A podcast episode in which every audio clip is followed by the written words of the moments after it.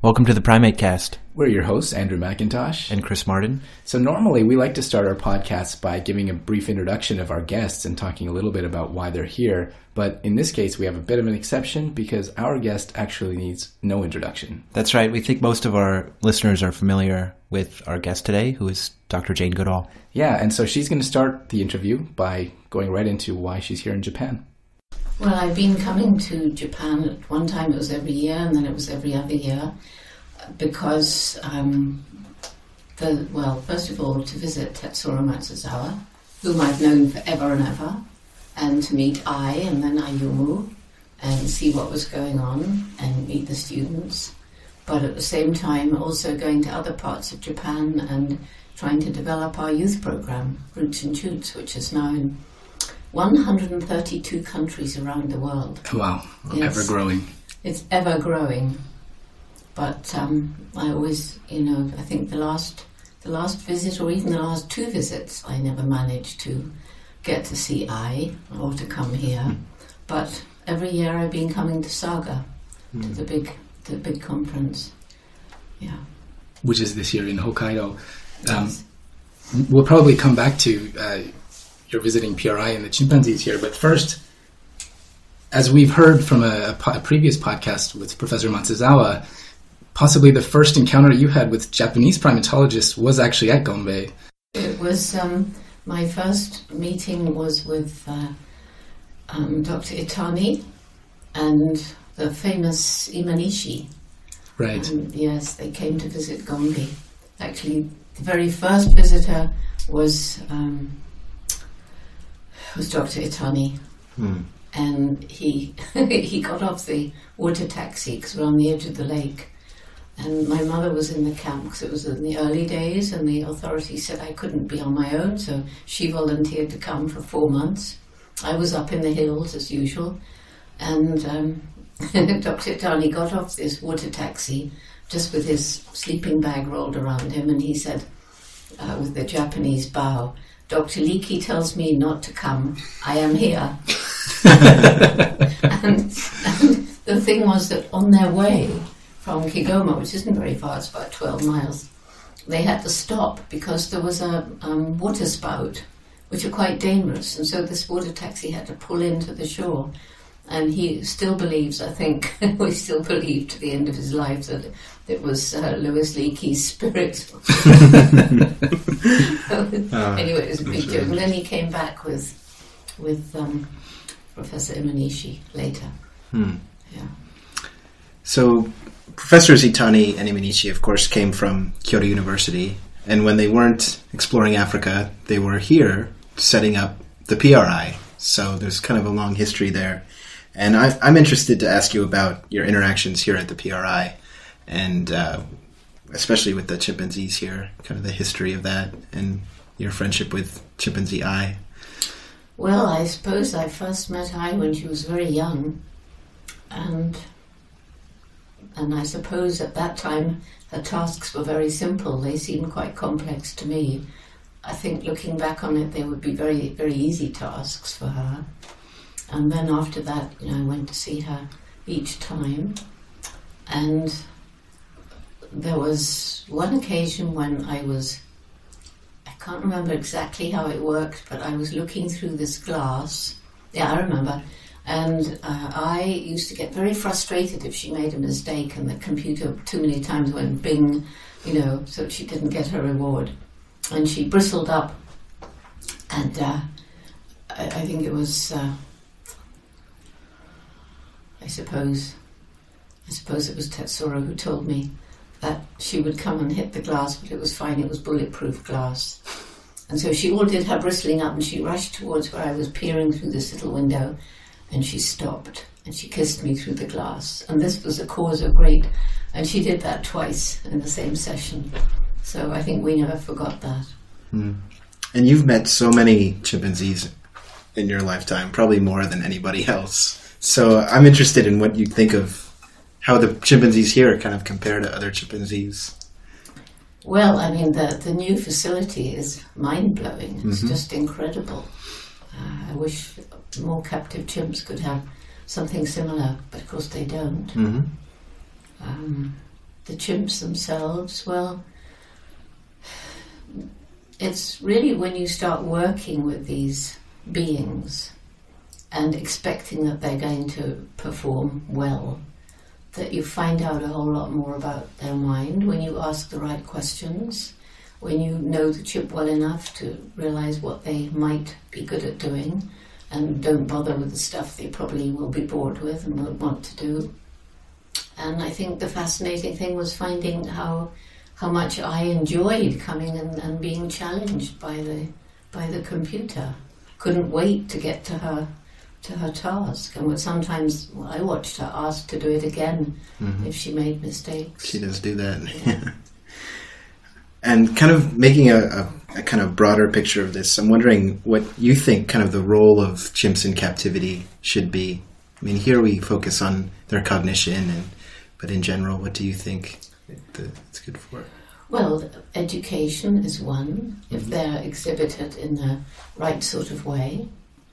Um, yes, learning more about their intellect is very useful, especially if you've been watching them only in the wild and you have a feeling that, well, this looks really intelligent behavior, but I don't see it very often, I can't really prove it. And then you get information coming from some cognitive research and you think, well, yes, of course, I mean, I knew it was intelligent, here's some nice proof that they can do things like this. And of course, the, the Jane Goodall Institute has already established, I suppose, a number of sanctuaries and things for the, the chimpanzees that were unfortunate to have been removed from their native habitats. Yeah, these are the orphans of the bushmeat trade, mostly. But we still carry on the research at Gombe. Mm-hmm. I get there twice a year. I don't do the research anymore.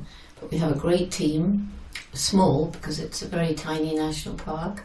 And all the data now is being digitized, so from right from 1961 to the present at Duke oh, Wow. University. It's a big, big you know, project. every year we carry on with this research Mhm. is makes the study one year more valuable because you know chimps can live to be the oldest is meant to be 75 which is a pretty old lady Mm. and she lives I love it she lives in Florida where people go to retire so anyway, she's called Little Mama I know her very well Mm. and uh, she's quite a character.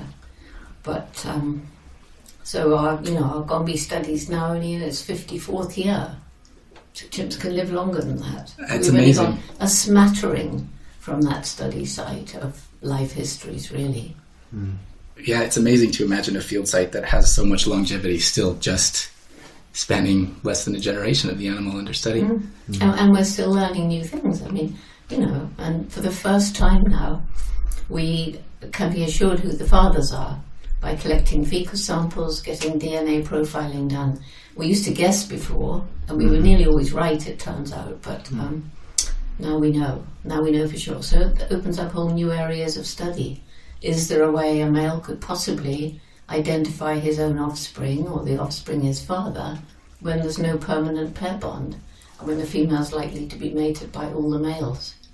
Well, these are fascinating questions. Do you think since you could recognize, you said you were mostly right, so if the humans can recognize who the fathers likely are, do you think the chimps can also I make don't that know. We, recognition? we did it um, based on the fact that in the wild the male will uh, take a female off on a consortium. I see. which can last for two weeks. And so, as we have records of, of their cycles, uh, you know, you can sort of Mhm. work out, oh, she, she was away with that male for two, three weeks, Mm. and eight lunar months later, she has a baby. And as the male tries to keep her completely to himself, he takes her to the edge of the periphery of the range. hmm So, normally we're right. So, I don't know whether this honeymoon thing gives the male an understanding of who is in who his infants are, maybe. hmm Well, I'm glad that you're. so far, we've talked both about the scientific study of the chimpanzees, but also the conservation. And so, at this year's Congress of the International Primatological Society, John Oates was awarded the Lifetime Achievement Award for his work in in conservation in Africa. And he, during his uh, acceptance speech, he made the, or he was talking about the role of, of let's say, young primatologists, especially in the future of, of primatology and, and the conservation of, of primates around the world. And it started me thinking about this.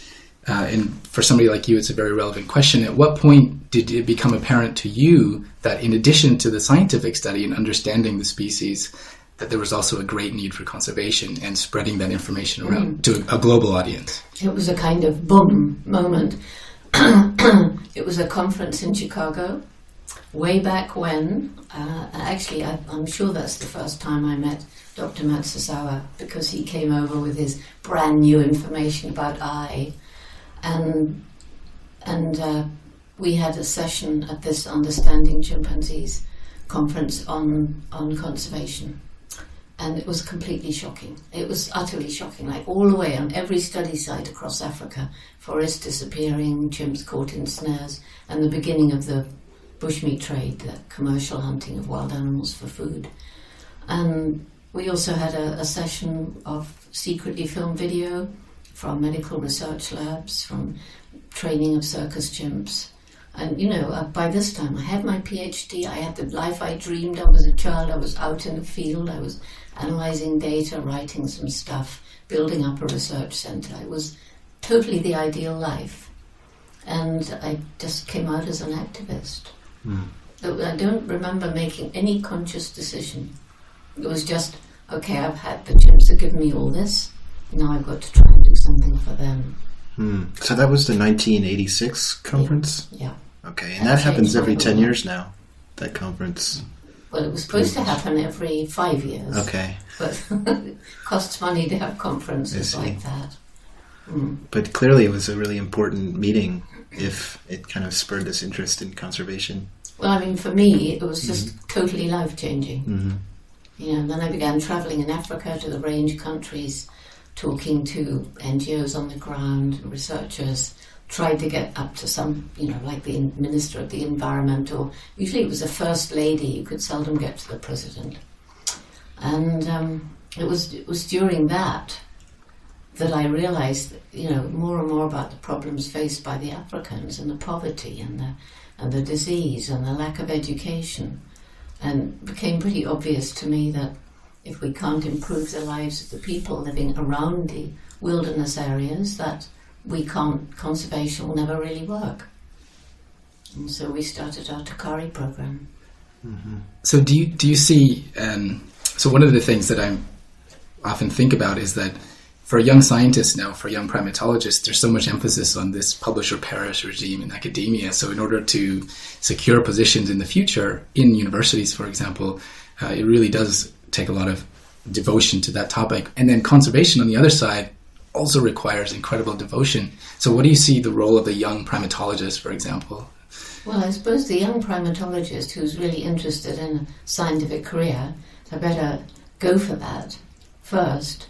But they're going to be pushed up against conservation all the time because almost everywhere you go now there are threats to the chimpanzees or other primates, so it's hard to avoid.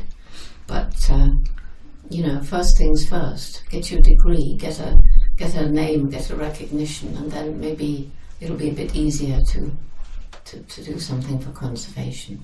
Yes, and you're a very perfect example of this story right here. And then finally, you know, okay, so we can we can desperately work to study chimps in the wild. We can fight to conserve them. We can fight to conserve the forests. And yet, none of this is going to be the slightest use unless young generations are growing up to be better stewards of this planet.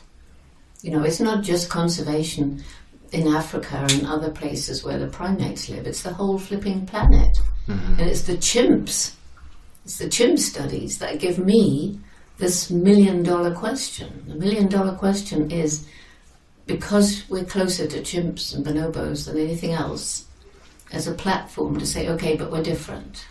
And what is that difference? Mm. And okay, take Ai and Ayumu as prize examples of how intelligent chimpanzees can be in the right situation. Compare that brain with the brain that sent a robot up to Mars that's crawling around taking photos. I mean, you can't really compare the two. And so the question is if we are, and we surely are, the most intellectual being that's ever walked the planet, how come we're destroying our only home? Mm-hmm. And to me, it's because we've lost wisdom. We make deci- major decisions based on how will this affect me now, or the next political campaign, usually the next shareholder meeting. And it used to be decisions based on how will this affect our people generations ahead. And that's forgotten for the bottom line, this materialistic life, this crazy search for money and more money and more money. hmm You know, and it was Gandhi who said the planet can produce enough for human need, but not for human greed. So the chimps led me to this question, to which I have no answer. So what's next For me, for you? Yes. just I don't know how long I will physically be able to carry on traveling 300 days a year, but as long as I can, I suppose I will. Mainly because it makes a difference. You know, in in um, in uh, Jay Sue's lab yesterday, there were about 20 students, and at least a quarter of them said, "Well, I'm I decided to do, um, you know, go into biology." Uh, primatology because of you, because I read your books when I was in, in um, grade school. So, you know, it does make a difference. Absolutely. Yeah, that's great. Well, Dr. Goodall, again, thank you very much for joining us here on the Primate Cast. It's Thanks so much. This has been great. All right, thanks. You have been listening to the Primate Cast, a podcast series dedicated to the study and conservation of primates around the world. Brought to you by the Centre for International Collaboration and Advanced Studies in Primatology of the Primate Research Institute of Kyoto University.